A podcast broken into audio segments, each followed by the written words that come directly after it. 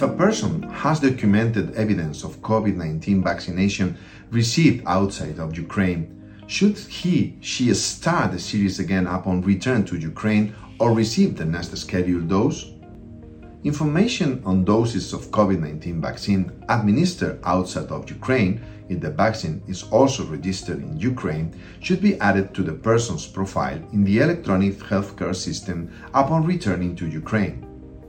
According uh, to national health authorities in Ukraine, these individuals can then receive further vaccination in accordance with the national schedule and guidelines.